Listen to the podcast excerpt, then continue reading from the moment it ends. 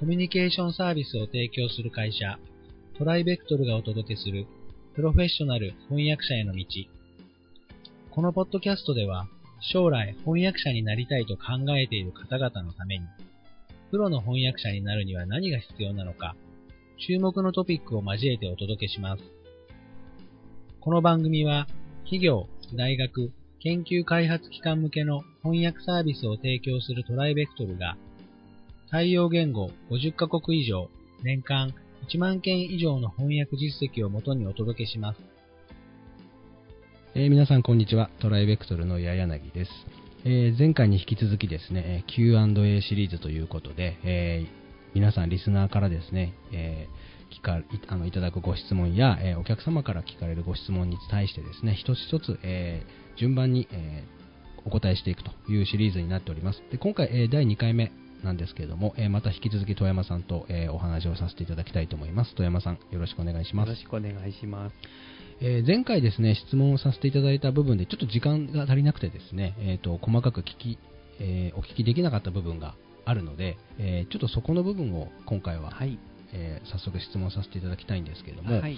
あのー翻訳者の方からいただく質問前回ですね中で、えー読書絶対的な読書量が必要っていうところがありましたがその中であの3つほどあの挙げていただいたんですけれどもあの新聞を読もうということとそれから小説などを読もうということそれから専門書をきちんと読みましょうねっていうことだったんですけれども、まあ、前回はあの新聞だけあのお答えいただいたので今回はその小説それから専門書の部分を教えていただいてもいいですか？はい。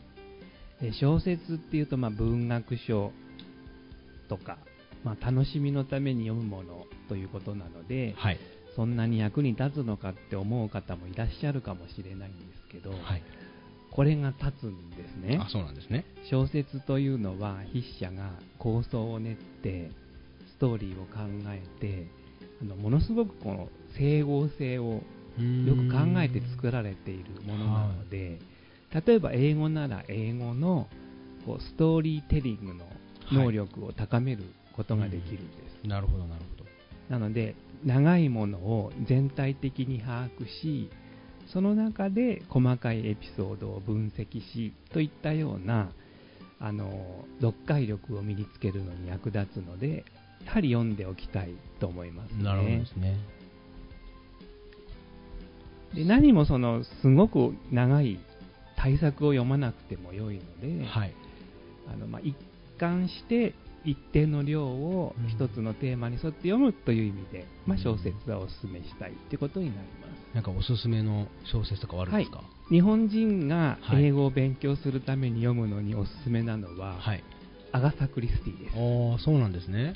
英語が大変理論的で文学的な味わいもあるんですけど、はい。とても理解しやすいんです。へえそうなんだ。で文章ねお手へお手本になるような用語選択、ウィットのある会話。はい。で外国人が読んでも分かりやすいこのなんて言うんでしょうね構造をしている英文が多いのではい。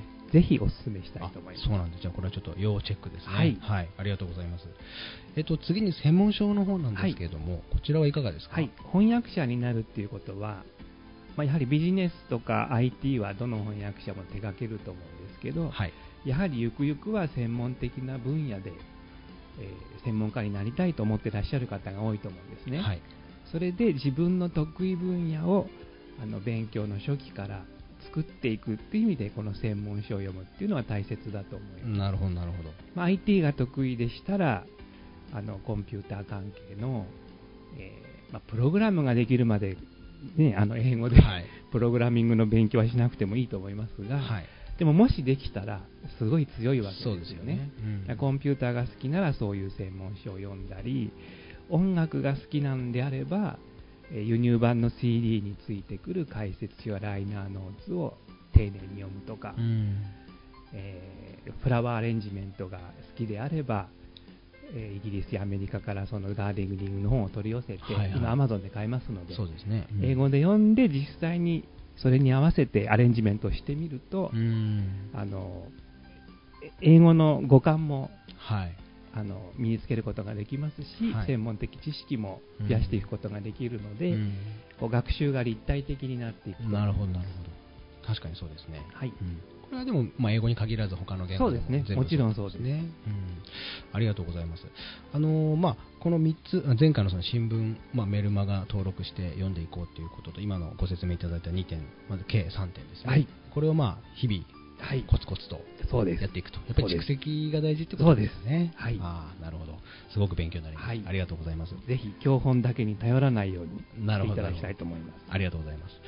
えーそれではですねもう一個、えー質問させていただきたいんですけれども、えーこれはあのお客様の方からよく、えー指摘されたりですね、し受ける質問なんですが、えーと納品したファイルがですね、ちょっと壊れてるよっていうようなことが、まあ、稀にあるんですけれども、こういったものってどういうものが考えられるんですかね？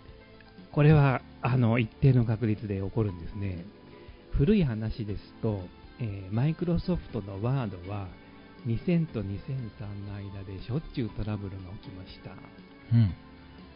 えー例えば目次が全く壊れてしまったり、はい。リンクがはい。飛んでしまったり、はい。こう3年バージョンが違うだけで随分私たち泣かされたものです。なるほど。それから Excel でよくあるのが OS に Mac を使っている場合とはいはい Windows を使っている場合で、あの見て見てくれが変わってしまったり、うん。グレーゾーンが違って表示されたり、えーかなりあの狂いが出るんですね。はい。で同じあのマイクロソフトでもパパソコンの環境によってあの違って見えるということがやっぱり一定の確率であるわけです。えーでこれを防ぐためには、やはりあの先様のあーお客様から来たバージョンで納品する。っていうことがうん。まあ一番まあ安全ですし、そうね。うん。それと同時に、やはりあの最新の、まあ、オフィスであれば、最新のものが出たならば、早いうちにダウンロードして使い慣れておく。うん。あの結構古いの使ってるお客様もいらっしゃるんですけれども、はいはい最新のものに早めに慣れておくっていうこともうん大切かと思います。なるほどね。まあ、難しいですよね、バージョンの問題は本当に確かに。うんありがとうございます。まああのーまあ、しょっちゅう起きてしまうとまずい問題なので、はいあのまあ、本当に稀にだとは思うんですけれども、やっぱりこういったところもきちんとこう手間暇かけて。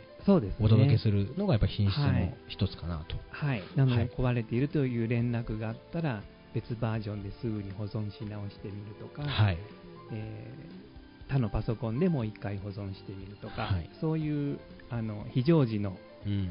ための対策をあの持っていると良いと思います。そうですね。あの翻訳者さんからいただいたものもちょっとうまく開けなかったりする時ありますね。うん。はい。弊社とはい、翻訳者さんとの間で、はい。そうですね。そのあたりもきちんとお互いの環境を把握しておくっていうのが大事かもしれない。だからまああり得ることなので壊れていると言われてもまあパニックにならずにうん。冷静に対応していただきたいと思います。なるほど、なるほど。